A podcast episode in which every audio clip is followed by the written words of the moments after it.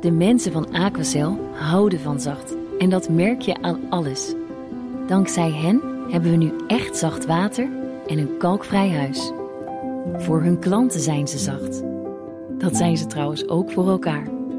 Voor ons zijn zij de kracht van zacht. Aquacel. 100% zacht water, 100% kalkvrij.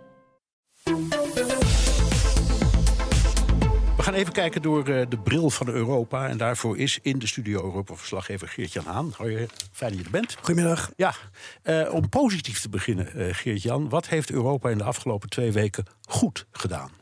Oeh, dat is altijd een Ja, gevaarlijke dat is vraag. ja, een hele gevaarlijk, want je moet er vaak heel lang over nadenken. Maar ga je gang. Ik probeer het kort te houden. Ehm, in dit geval lukt dat misschien ook wel. Eén, er is denk ik goed gebruik gemaakt van de diplomatieke ontmoetingen die toch al op het programma stonden. Je had dus een top eh, tussen Europese ministers van Buitenlandse Zaken en van de Golfstaten. En daar is gelijk op ingesprongen. Dit is topprioriteit geworden. Logisch ook. Datzelfde gold voor een NAVO-top in Brussel. Ook daar topprioriteit. Met Zelensky eh, ook aanwezig, die nog eens zei: ja, wat eh, westerse leiders voor Oekraïne hebben betekend, moeten ze nu ook voor Israël betekenen. Daarmee zette hij toch voor Israël, denk ik, de juiste toon. En een ander ehm, punt dat ik wil maken is dat je, denk ik, onderscheid moet maken tussen Europese leiders en ehm, ja, de, de, de drie buitenlandkapiteins van de Europese Unie.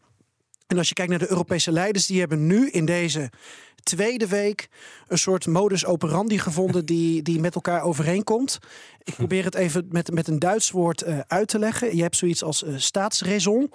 En dat is dus het, het idee vanuit Duitsland dat wat in de Tweede Wereldoorlog is gebeurd, nooit meer mag gebeuren met Israël, met de Joden. En uh, dat Duitsland zich dus eigenlijk onvoorwaardelijk voor Israël wil inzetten.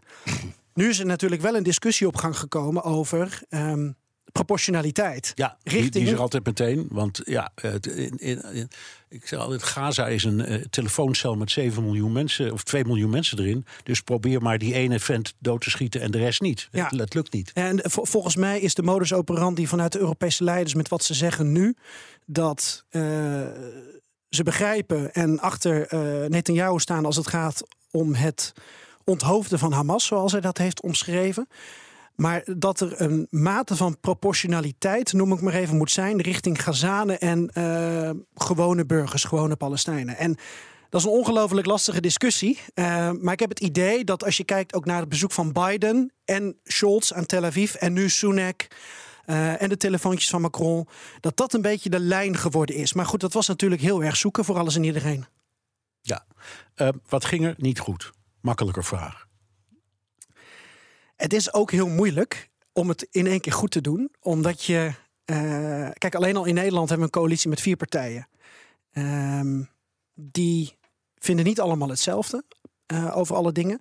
Dan heb je in Europa 27 landen met verschillende opvattingen, met verschillende relaties met Israël, um, met um, de Arabische wereld, verschillende historie. Uh, verschillende populaties. Dat speelt allemaal mee. Um, maar ik denk dat ik dan toch uh, aanhaak bij Ursula von der Leyen, Charles Michel en uh, Josep Borrell. Of misschien beter gezegd afhaak. Josep Borrell, die ik op zich hoog heb zitten vanwege zijn, zijn diplomatieke kennis.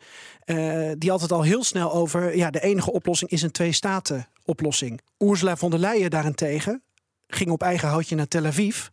En uh, sprak daar, volgens sommige commentatoren, kritiekloze steun uit voor Israël.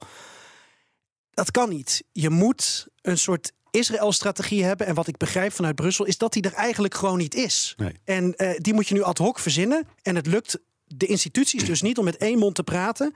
En ze laten het eigenlijk over aan de, aan de Europese leiders, ja. wat dat betreft. Um, is um, um, het nog steeds een eilandenrijk, uh, Europa, in plaats van een eenheid? Ja, op deze manier wel, denk ik. En dat komt ook omdat je nog, uh, hebben jullie vast meegekregen, een eurocommissaris, uh, een Hongaarse eurocommissaris, een vriend van Orbán, die al heel snel zei: oh ja. alle humanitaire hulp aan Gaza, alle projecten, uh, al het geld dat daar naartoe gaat, zetten we per direct stop. Los van wat je daarvan vindt, had hij niet overlegd met iemand anders binnen het college van eurocommissarissen. En er gingen een aantal tweets uit. En iedereen in de media en de politiek denkt dan natuurlijk: wat is er aan de hand? Ja. Dus er zijn te veel voorbeelden, met name vanuit de instituties, dat het daar niet goed is gegaan. Europese leiders aan zich, denk ik, dat ze nu een aardige modus operandi hebben. Mag ik een hele korte Ja, opmerking zeker. over maken? Kijk, uh, Uh, Ursula von der Leyen duidelijk.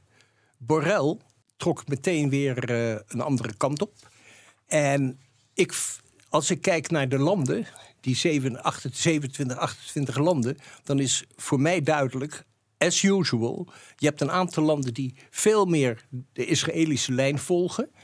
Duitsland, Nederland ook toch wel. Tsjechië is ook zo'n land. En daartegenover, merkwaardig genoeg, allemaal door historie ook, en soms door belangen. Bijvoorbeeld Spanje. En ook zo'n land als Ierland, hè, dat altijd heel erg anti-Israël is, eh, wat dan weer wordt terugverwezen. Krijgen we weer de Palestijnen naar de, de samenwerking tussen de IRA destijds in Ierland en de PLO dus die spanningen zitten er lijnrecht in. En ik herinner me ook van mijn eigen ervaringen toen als minister van Buitenlandse Zaken, dat je dat gewoon ook altijd terugkreeg aan die ronde tafel. Ik was nog wel benieuwd, meneer Roosendaal, want we, spraken u ook ehm, nadat de Russische oorlog in Oekraïne uh, begon. 24 februari 2022. En een paar dagen daarna ehm, ja, was u hier op BNR. En er waren heel veel mensen die natuurlijk gingen reageren op wat er toen gebeurde in Europa.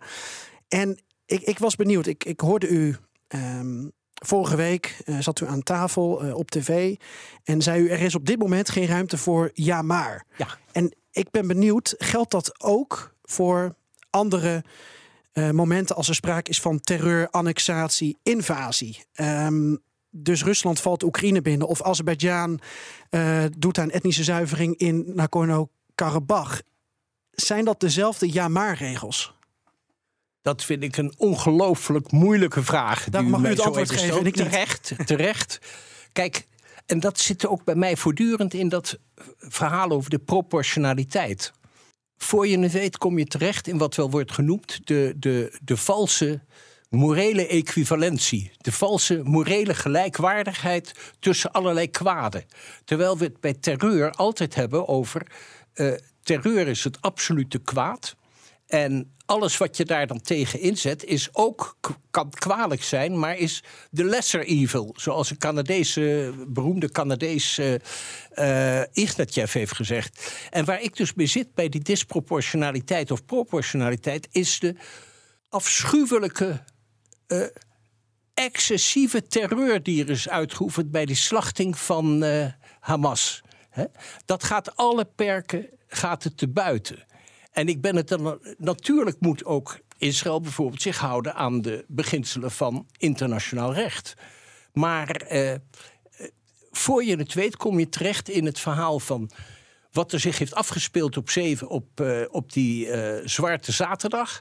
Is absolute terreur is verschrikkelijk. En voor je het weet gaan we zeggen, maar, en dan komt er heel wat. En opvallend vond ik dat een van de ministers van Duitsland letterlijk ook gisteren heeft gezegd: Ik ben niet van het ja, maar. Habeck was dat volgens ja, mij. Habeck. Ja. Een hele indrukwekkende video die hij online heeft gezet van vier minuten ongeveer. En ik vroeg dit omdat uh, toen Rusland de oorlog in Oekraïne begon, waren er ook mensen die zeiden: ja, maar we hebben Rusland zelf uitgedaagd met die NAVO-grens opschuiven. Dus daar hoorde je ook een soort ja, maar. Daar geldt hetzelfde. Als je als land, en hier is het geen oorlog tussen staten en tussen landen, maar een oorlog van een land tegenover een terreurorganisatie. Ten aanzien van Rusland-Oekraïne geldt: het is een oorlog tussen twee staten.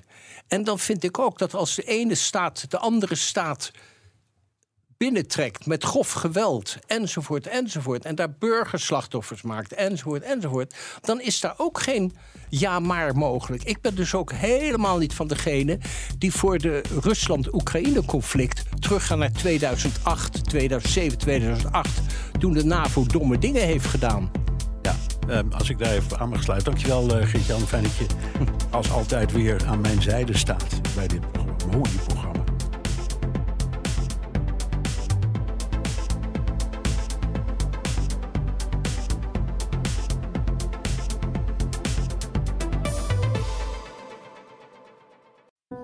De mensen van Aquacel houden van zacht. En dat merk je aan alles.